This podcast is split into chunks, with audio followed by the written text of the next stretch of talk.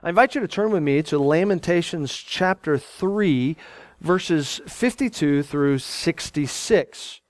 Lamentations 3, 52 through 66. And today we are finally going to complete this powerful chapter of Scripture. Uh, we've been moving through Lamentations chapter 3 really at a snail's pace and trying to extract really a, as much truth as we can from it. And as we've been going through this chapter written by the prophet for God's people, the prophet has been walking us through how we can faithfully respond to suffering in our own life. And that's significant instruction because we're either all in the midst of suffering or about to go through suffering. That's just the way life works. And so Either these, this chapter has been sustaining you through whatever trial, whatever suffering the Lord has you in right now, or this chapter has been training you and preparing you for whatever trial will come next. But either way, it's been shepherding our hearts towards holiness and Christ likeness in the midst of our own suffering. In this chapter, the prophet has allowed us to learn from how he shepherded his own heart through suffering in the first part of the chapter, we see the, the great heart struggles that the prophet went through as, as a righteous man who warned the people if you continue to sin, God's going to punish us. And then when that punishment came, the prophet, even though he had been righteous in that area, he wasn't immune from the suffering that came with it. And so he had to battle doubt in his own heart, which, by the way, is the most dangerous threat to us in the midst of our suffering. It's not our circumstances, it's our doubt. He had to battle that doubt and shepherd his own heart back to faith in the goodness and loving kindness of God.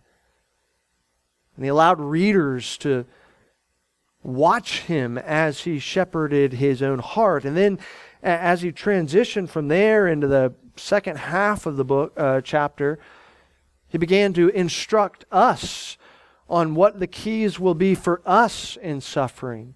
Keys like the need for God's grace. Keys, of course, like the need for God's truth, the need for faith, the need to grow in our faithfulness. All of these are areas where the prophet has shepherded us with truths that we need to rely on in the midst of our own suffering. And as we close out this chapter this morning, the prophet is going to leave us with one final aspect of faithful suffering that we need to consider, and it's prayer. The prophet closes out this chapter with an exemplary prayer to guide us towards our own prayer. So that in the midst of our suffering, we will be a people who runs to the Lord in prayer. Look at these verses with me and notice how the prophet is giving an example of how we can pray in suffering. Begin reading in verse 52 of Jeremiah chapter 3. I have been hunted like a bird by those who were my enemies without cause. They flung me alive into the pit and cast stones on me. Water closed over my head. I said, I am lost. I called on your name, O Lord, from the depths of the pit. You heard my plea. Do not close your ear to my cry for help. You came near when I called on you. You said, Do not fear. You have taken up my cause, O Lord. You have redeemed my life. You have seen the wrong done to me, O Lord. Judge my cause. You have seen all their vengeance, all their plots against me. You have heard their taunts, O Lord, all their plots against me. The lips and thoughts of my assailants are against me all the day long. Behold, they're sitting and they're rising. I am the object of their taunts. You will repay them, O Lord, according to the work of their hands. You will give them dullness of heart. Your curse will be on them. You will pursue them in anger and destroy them from under your heavens, O Lord. As we come to this passage, it's important for us to understand that prayer is an indispensable means of grace if you want to suffer faithfully. If you were to remain faithful to the Lord in the midst of your suffering, and, and even you want to grow in your Christ likeness and faithfulness through your suffering, you need to suffer in prayer. Prayer is absolutely crucial for us in the midst of our suffering. Prayer allows us the opportunity to deepen our relationship with the Lord, even in the midst of suffering. How many times do you end up in a situation where, where the only thing that you have left to do is go to the Lord in prayer? And it's in those times that you experience the sweetest prayer ever. Prayer also forces us to depend upon the provision of the Lord. So many times we get in a bind and we just then take it on ourselves to fix that situation and move on with life. But there are times to remind us of our own dependence upon Him when the Lord removes all recourse from us. Normally, I just take care of it, but now I can't. What, what, what, can I do in this moment? I can do nothing except fall on my knees and pray to the Lord. And what does that do? It reminds me of my constant dependence upon Him. I know you don't know much about this, but I'm a prideful man. So often I'm tempted to think that I've got this world by the tail, I'm in control of things. If I just do this, then this will happen. And the Lord often does things to remind me of how little in this life that I can actually control. He humbles me, He humbles you. And oftentimes, prayer is vital in that. There's nothing I can do but call out to the Lord. Prayer also drives us to discernment from the wisdom of the Lord. This is part of what James 1 is talking about.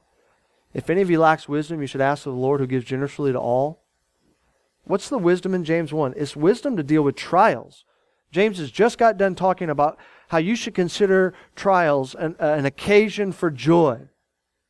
Why? Because through the trials, the Lord is developing a steadfast faith in you that will re- result in perfect maturity, sanctification. And if any of you lacks the wisdom to see how God is doing that in your life, you should pray and ask God for wisdom because He gives generously. That's what prayer does in the midst of our suffering. It forces us to consider our circumstances in light of God's truth and before God's throne of grace. How many times do we go before the Lord in the midst of our suffering just pleading for clarity? What is going on, Lord? Give me clarity. Lord, if you won't reveal to me why this is happening, then at least give me clarity on what I should do now. Prayer forces us to look for wisdom that goes beyond our own wisdom. In all these ways, prayer is absolutely crucial for us in the midst of our suffering. And that's what we see in this passage. In fact, the theme of this passage is the necessity and the efficacy of prayer as a means of grace in the midst of our suffering. In other words, the, the theme of this section of Scripture is that we need prayer in the midst of our suffering, and prayer is effective in the midst of our suffering. Here, the, the prayer that is offered by the prophet here, it represents the kind of prayer that the Judeans should have been praying after the fall of Jerusalem. They'd sinned, they had rebelled against the Lord. The Lord disciplined them through the Babylonians. The Babylonians laid siege to the city. Eventually, they knocked the whole city down, and now the people were suffering in exile and captivity. And this represents the kind of prayerful attitude they should have had in the midst of their suffering. And what's interesting, we'll get into this as we walk through this prayer, but as we walk through this prayer, the, the prophet he's not describing his exact circumstances, but he's definitely drawing from his own experiences to show how effective prayer was in his own life. And as he does this, the prophet here describes two qualities that make prayer necessary and effective as a means of grace in suffering. And that's what we're going to look at today. That's how we're going to organize our thoughts two qualities that make prayer necessary and effective in the midst of our suffering. Or maybe if you want to look at it a different way, this passage is going to show us why we must prioritize prayer when we are suffering. And we find the first quality or the reason to prioritize prayer in verses 52 through 57. Verses 52 through 57 describe what we might call the provenness of prayer. The provenness. It's proven. You see, in these verses, the prophet wants us to see that prayer has a track record of being necessary and effective for God's people. If you ever find yourself in a situation where you say, There's nothing I could do except pray, well, then just count yourself in good company with every other saint who's gone before you. There's never been a faithful sufferer who's found it unnecessary to pray. It's proven to be necessary. It's also proven to be effective. There's no true faithful sufferer who goes through their suffering praying to the Lord and says, You know, that prayer didn't really do much for me.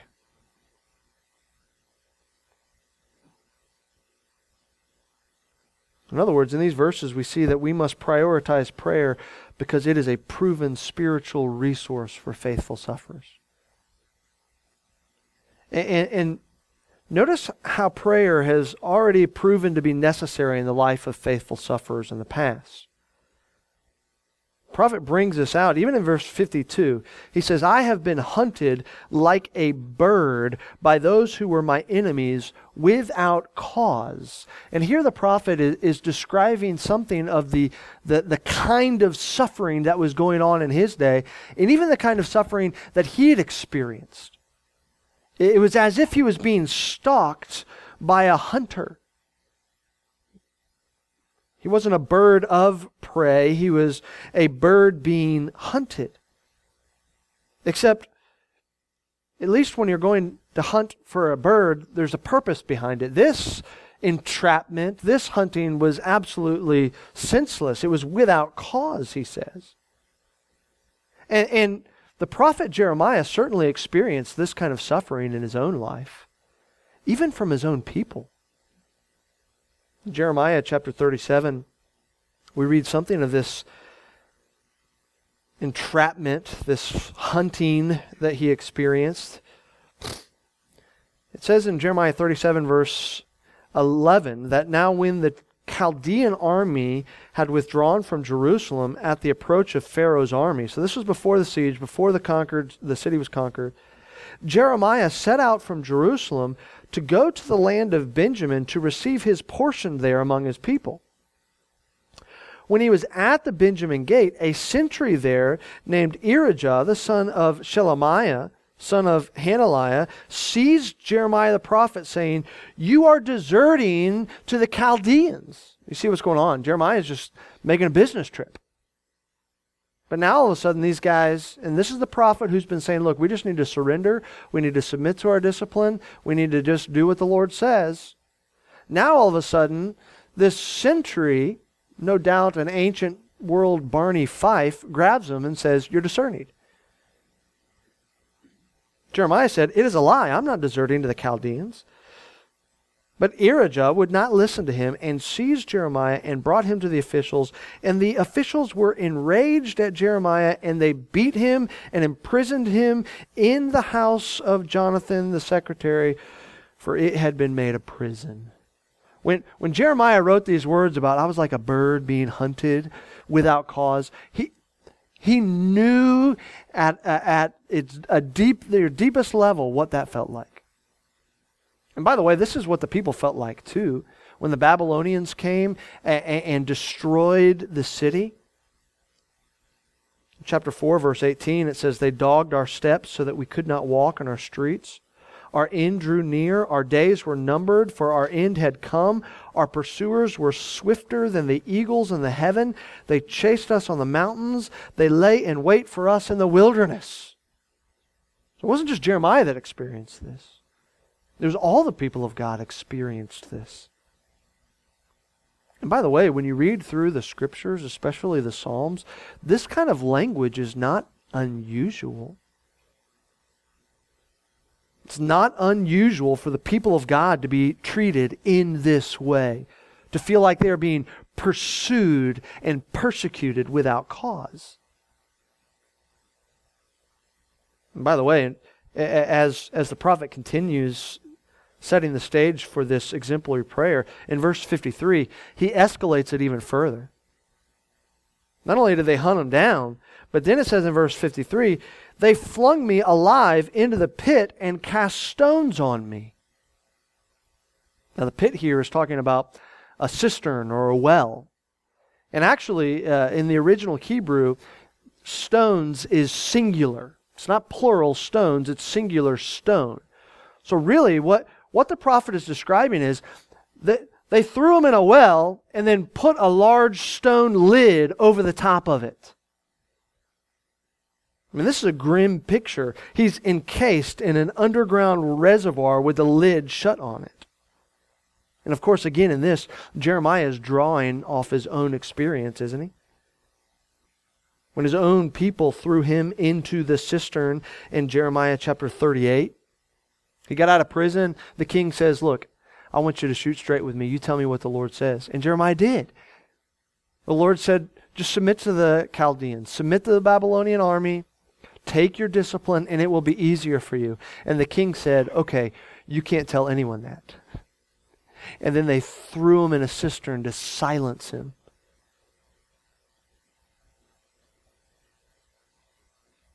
It says in Jeremiah chapter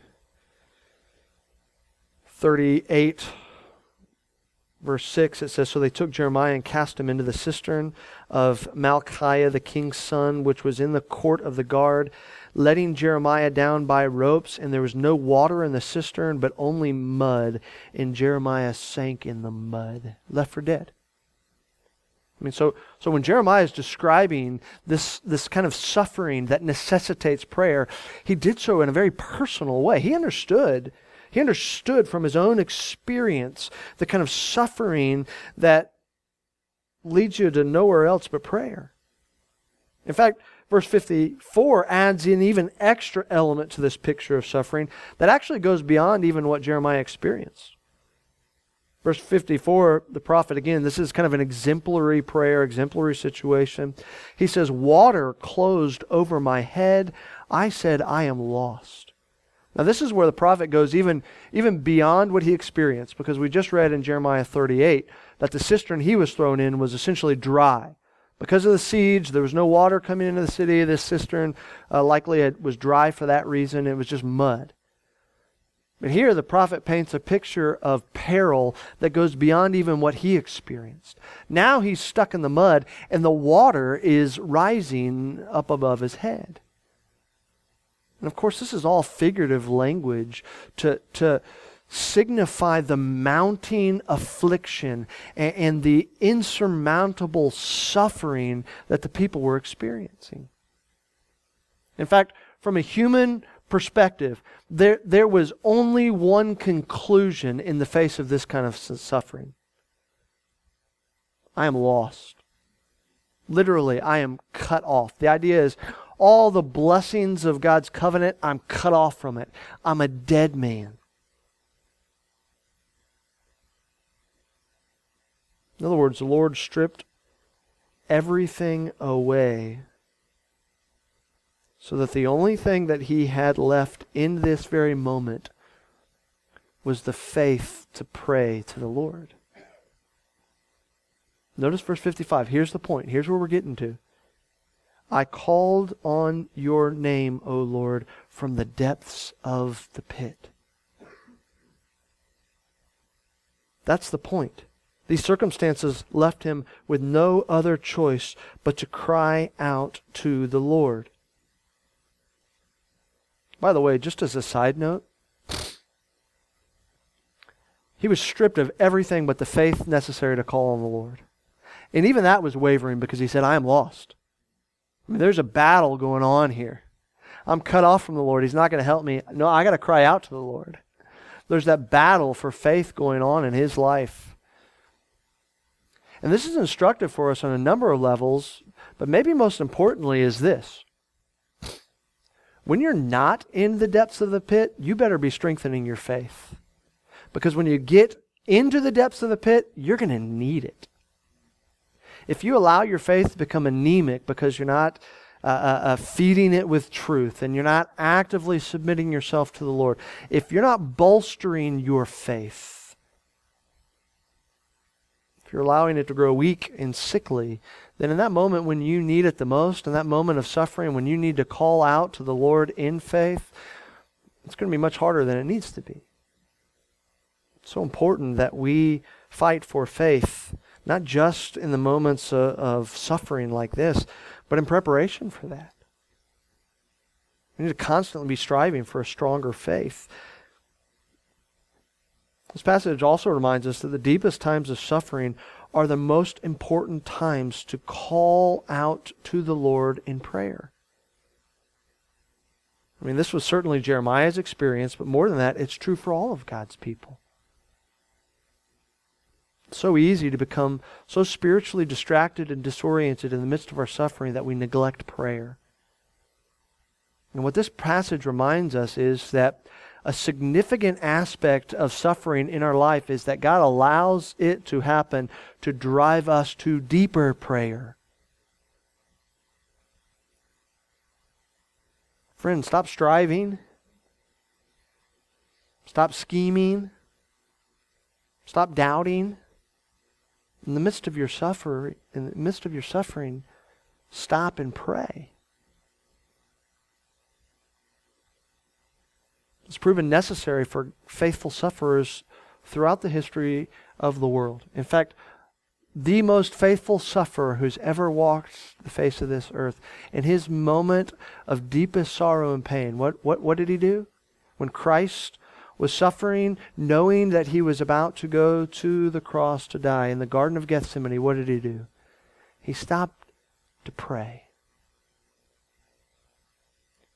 When affliction pursues, when, when affliction and suffering seems to confine, when our circumstances seem threatening at every level, that is when we most need to pray. Prayer has always proven to be necessary if we want to be faithful sufferers. But, but notice in verses 56 and 57, the prophet moves on from describing the kind of suffering that necessitates prayer and begins to describe the proven grace of God that makes prayer effective. So, so it's a given. When you suffer, you need prayer. That's a given. What's also a given is that when you go to the Lord in prayer, He will pour out His grace into your life. Verse 55, I called on your name, O Lord, from the depths of the pit. Verse 56, you heard my plea. And what was that plea? The, the plea was, do not close your ear to my cry for help. The prophet cried this out, and the Lord heard him. And, and, the point is that the Lord heard this prayer with the intention of acting upon the request. God didn't just hear it, but God, but God heard it with an inclination to help. God heard it not just with a hearing ear, but with a gracious ear. And by the way, this was particularly good news it's a reminder that the discipline that God's people received was temporary. Back in chapter, or excuse me, verse 44 of chapter 3, the prophet said, You have wrapped yourself with a cloud so that no prayer can pass through. Well, now the prophet is praying to the Lord, and what happens to that prayer? It passes through. The, the discipline was temporary. You know, the people had prayed, Lord, get us out of this mess. Defeat the Chaldeans so that we don't have to be a conquered people. Those prayers were against the will of the Lord, so they did not go through. But now that the prophet is trying to faithfully endure this suffering, and he cries out to the Lord and says, Don't close your ears to me, don't cut off your grace from me. Now that prayer goes through. In other words, that prayer is answered in the affirmative by God. Friend, God has proven himself to be gracious to hear our prayers in the times of greatest trouble and in times when we don't deserve it. I mean, think about what's going on here. Jeremiah is saying, this is the time of your greatest need. What do you need to do? You need to pray to the Lord and He'll hear you. But think also, this was not only their time of greatest need, but it was their time of greatest guilt. Think of the sins of the people that we have learned about in our study of the book of Lamentations. They did not deserve to be heard by God. What is this? It's the proven grace of God when you are in the midst of trouble, even when it's a trouble of your own making, even when the suffering that you're enduring is because of the sin in your life, you can confidently and humbly go to the Lord in prayer and stand on the promise of His grace towards you. What a kind gift that is, isn't it? And this is a proven commodity. As I was reading through this, I was reminded of a number of missionary biographies that I've read, one in particular, uh, the account of John G. Paton, missionary to the New Hebrides Islands, a man who went to an island where the previous missionaries had been killed and eaten by its inhabitants. He went there and took his family. Frequently, he was chased, just like we read about uh, in Lamentations chapter 3. At times, he was incarcerated. At times, his house was surrounded. Many times, the locals would stick a loaded gun in his face. Listen to what John G. Paton said in his own autobiography about times like this. He says, Often have I seized the pointed barrel, that's a gun, and directed it upwards, or pleading with my assailant, uncapped his musket in the struggle. At other times, nothing could be said, nothing done, but stand still in silent prayer, asking the Lord to protect us or to prepare us for going home to his glory. He fulfilled his own promise I will not fail thee or forsake thee. The Lord answered those prayers. The Lord protected his servant the Lord poured out his grace in the life of his servant. That's what God does. In fact, notice what it says in verse 57. Not only did you hear this prayer, Lord, but you came near when I called on you. You said, Do not fear. Now, notice the kind of grace that God's people can expect when they cry out to the Lord in desperate prayer. You can expect this grace in your life. It's a promise from the Lord. He does not revoke his promises. There's no renegotiating. His promise is that if you will come to him in humble faith through prayer, he will pour out his grace in your life. And notice the kind of grace that you can expect. Or maybe notice the kind of grace you shouldn't expect first. Notice that God didn't answer this prayer by immediately providing relief to the faithful sufferer. You came near when I called you. Came near to where? You came near to the depths of the pit where I still was. Prophet didn't say, you know what? It finally dawned on me I should pray. And I prayed, and all of a sudden I'm flying out of this pit and the stone's flying off and I'm fine. That's not what he said. God didn't answer the prayer by providing immediate relief. Instead, God answered the prayer with his gracious presence and sustaining promises. That's what we can expect. Friend, if you're a believer in Christ Jesus, no matter what kind of suffering you go through, prayer is a reminder that God is with you. And when God is with you, his grace is with you. It may not provide immediate physical relief to whatever your trial is, but it provides spiritual strength so that you can endure. Remember the Apostle Paul? Apostle Paul had the thorn in the side. Three times he prayed, Lord, take it away. The Lord finally said, I'm not. Enough. My grace is sufficient for you. He allowed, whatever that thorn was, he allowed it to stay in Paul's life to keep Paul humble. But he promised Paul, My grace is going to go with you every step of the way. I'll be with you. That's the kind of answer that we can expect. By the way, notice also God didn't answer the prayer this prayer by providing some kind of new and specific revelation for his circumstances. In other words, he didn't get answers.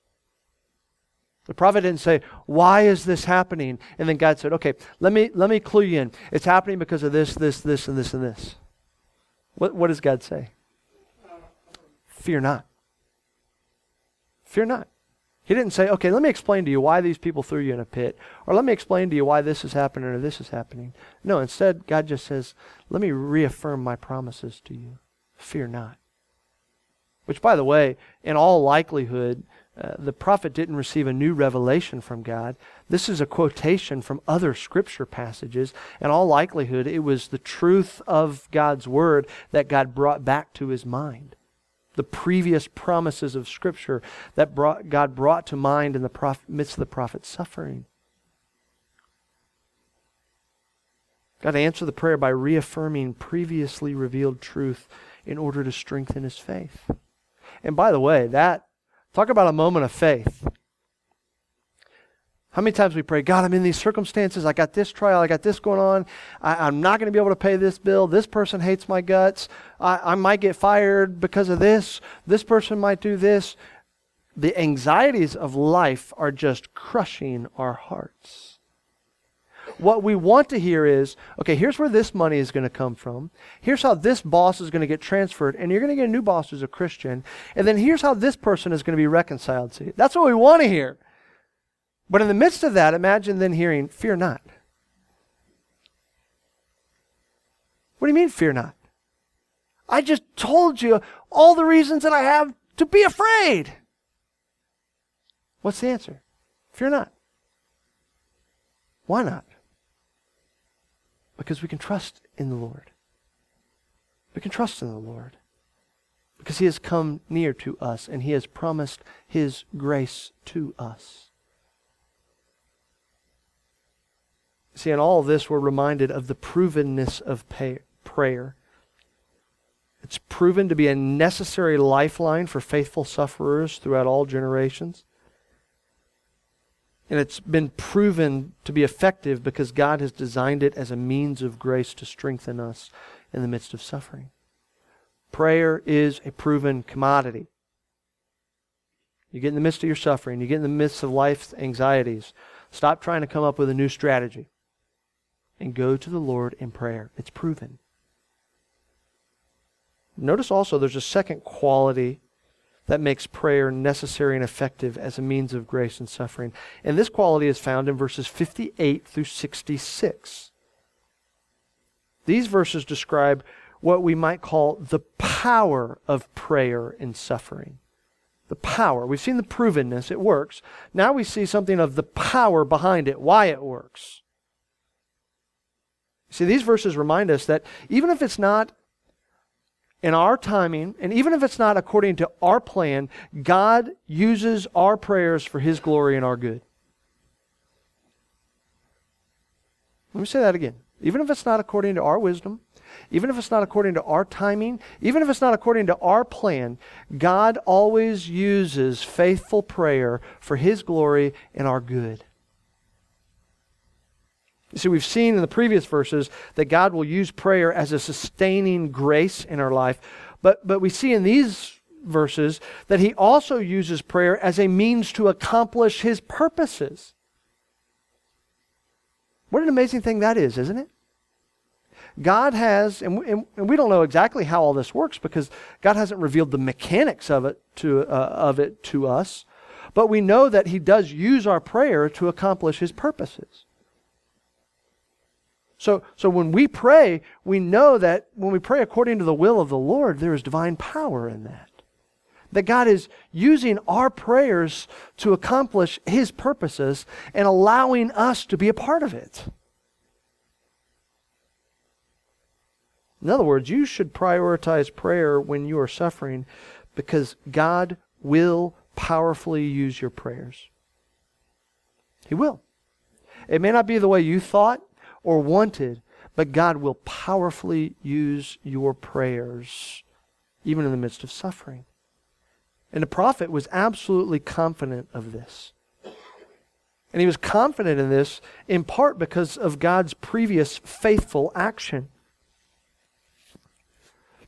Notice in verses 58, really through 61, all the verbs are past tense.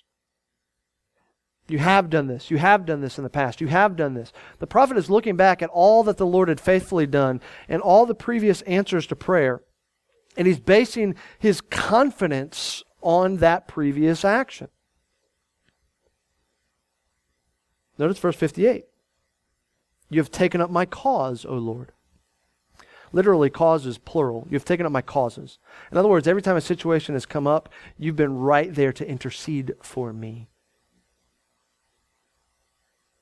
We talked about these verses a bit a few weeks ago. Notice also the prophet says, You have redeemed my life. It's not just that you took up my cause and interceded for me, you were my advocate, but more than just being an advocate, you were an effective advocate because you redeemed me. You redeemed my very life. I thought I was lost, cut off from covenant grace, and a dead man, but you redeemed me. You paid the price necessary for my redemption. Additionally, the prophet says, You have seen the wrong done to me, O Lord. Judge my cause. You have seen all their vengeance, all their plots against me. Verse 61 You have heard their taunts, all their plots against me. The prophet's saying, You've seen all of this. I know you've seen it. And by the way, if God is faithful to take up the cause of his people and redeem them, and he is a faithful judge who omnisciently sees, uh, sees the deeds of the wicked, then who better to go talk to in the midst of persecution? He's on your side and he sees every injustice ever perpetrated against you. Who better to go speak to about your circumstances? God has proven himself to, to be somebody that you want to pray to. That's the point. God's past faithfulness and answer to prayer, it should cause us to trust in his power through prayer. And by the way, just as an aside, a reminder of some ground we already covered a few weeks back, but in these verses, we we find a beautiful picture of the character of God that we also see in the gospel. He takes up our cause. He redeems our life. He's the perfect judge. I mean, these are all the attributes of God that we see in the person of Christ Jesus and in the work of the gospel. He's our high priest who, who intercedes for his people.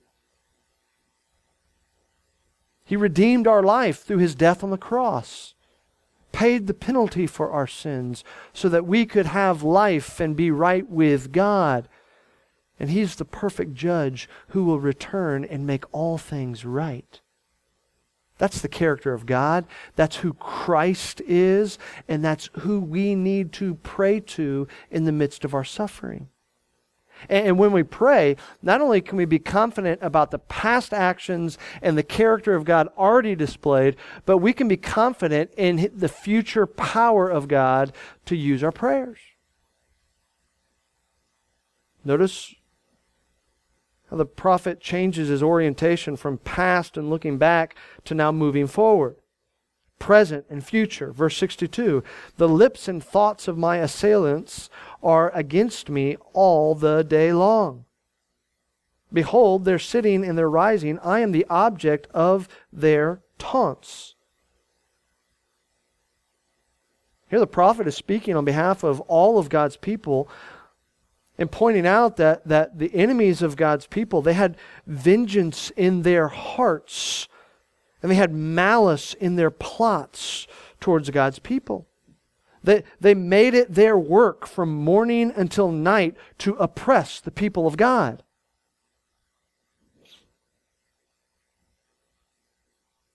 Notice the confidence, though, of verse 64. You will repay them, O Lord, according to the works of their hands. The prophet knows that God will judge them according to their works. Now, the implications for this are manifold. One is, for the prophet in this circumstance, he was able to let go of these circumstances because he trusted the Lord to take care of it.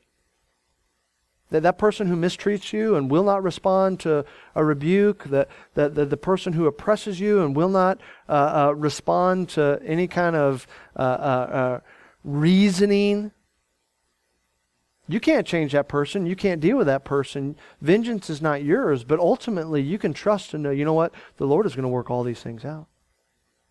All those injustices that you say, that was not fair. You think God doesn't see them?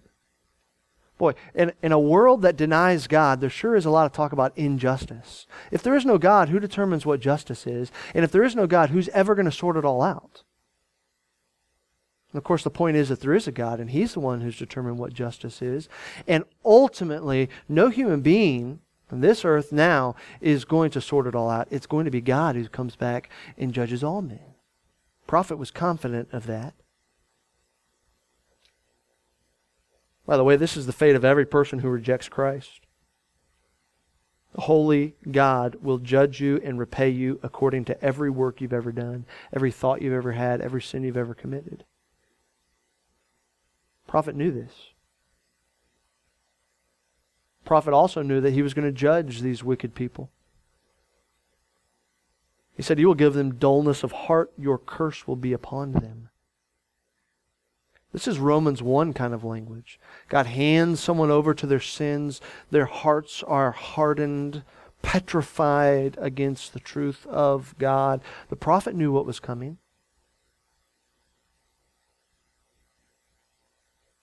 Verse 66 You will pursue them in anger and destroy them from under your heavens, O Lord. Ultimately, ultimately, God was going to judge the people. The people who committed these horrible crimes against Israel. You say, well, what's the prophet really praying for here? I mean, it seems like these are just statements about what God's going to do. Well, it is, because the prophet knows what God's going to do. And he knows that by praying along with God's will, he's going to be used in part to accomplish that. And what he's praying for is really, if you notice, what he's praying for is a second Exodus. Remember the people ended up in captivity in Egypt? And what did God do when the people were delivered from Egypt? There was the Exodus. God redeemed the people out of their exile and brought them back into the land. Remember, God saw and heard the cries of the people of Israel. Remember also that the Lord said, when you leave, you're going to plunder the people. All those wages they didn't give you, you're going to get them. I'm going to repay them according to what they've done. Remember also Pharaoh and the plagues? God said, What? I'm going to harden his heart. The word dullness of heart mirror, same language, hardness of heart. That's what the prophet's praying for. The prophet's praying confidently for another exodus and he's able to pray confidently for this, knowing the Lord will answer, because he understands who God is and understands what God has done. Doesn't know the timing of it, doesn't know how it's all going to work out, but he knows what God has promised and he knows who God is. And friend, this same kind of confident praying is available to us. We can know that God will use our prayers according to his will, according to his wisdom, and according to his timing. In this exemplary prayer, the prophet is confident that God can and will powerfully use his prayer. I've heard it said before, you know, prayer, the value of prayer is that prayer changes you. Prayer doesn't change anything but you. Well, prayer definitely changes us. It's a means of grace, it strengthens our faith. But the scriptures teach that God uses our prayers to accomplish much, not nothing. I'm always reminded of the prayer of Abraham in Genesis chapter 18.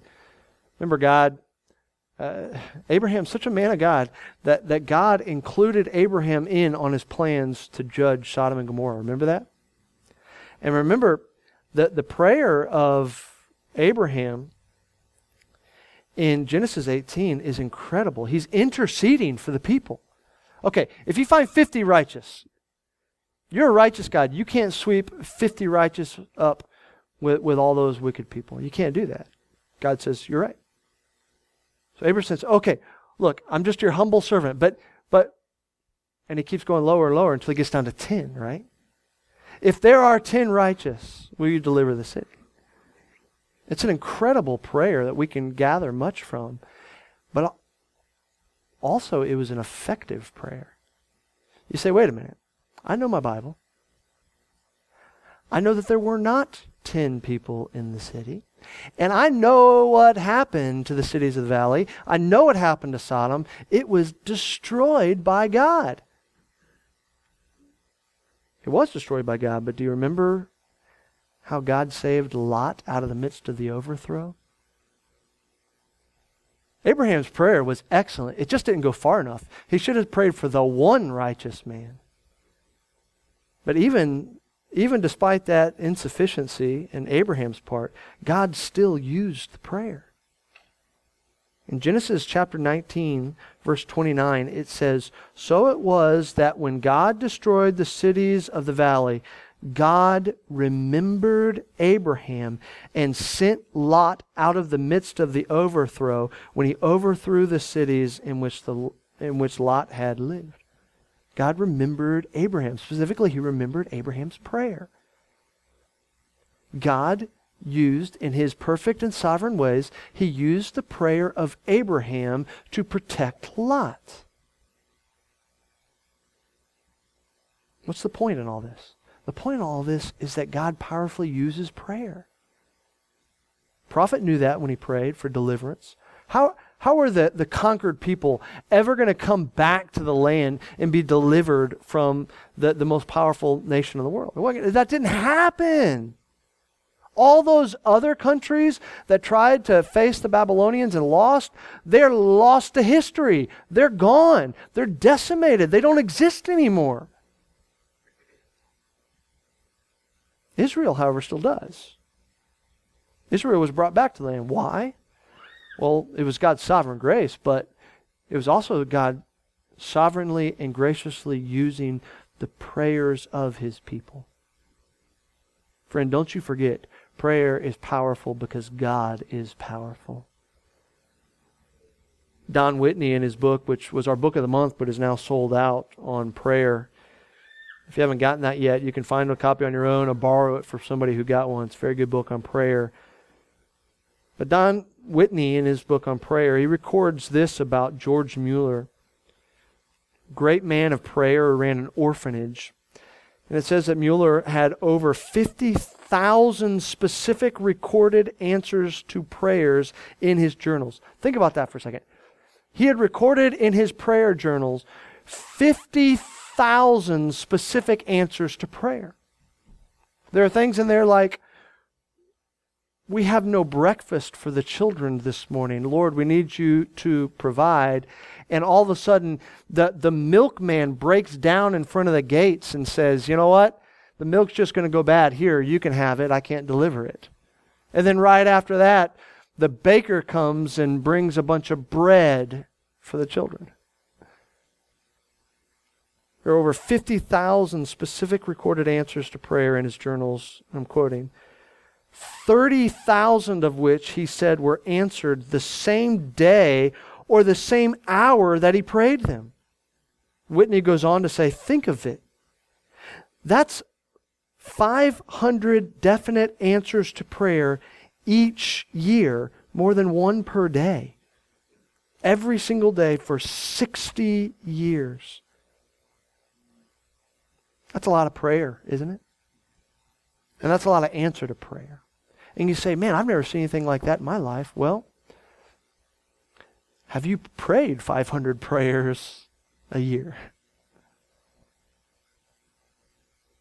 Prayer is a powerful resource, especially in suffering, because the God who answers our prayers is powerful. Think about what the prophet's praying for. Lord, I want you to overthrow the most powerful nation in the world, and we're subjugated, defeated, we have no army, and you're going to free us and bring us back to the land through that. And all this, the underlying principle is that prayer is necessary and effective in every situation, especially in suffering. If you are struggling to get motivated to pray, you need to remind yourself of these two qualities. Prayer is proven, prayer is powerful.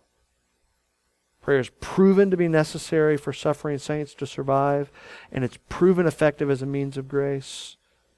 Additionally, prayer comes with the firm hope that God hears us and will powerful, powerfully use our prayers to accomplish His will. Doesn't that give you confidence in the power of prayer? We need prayer all the time, but especially in the midst of suffering.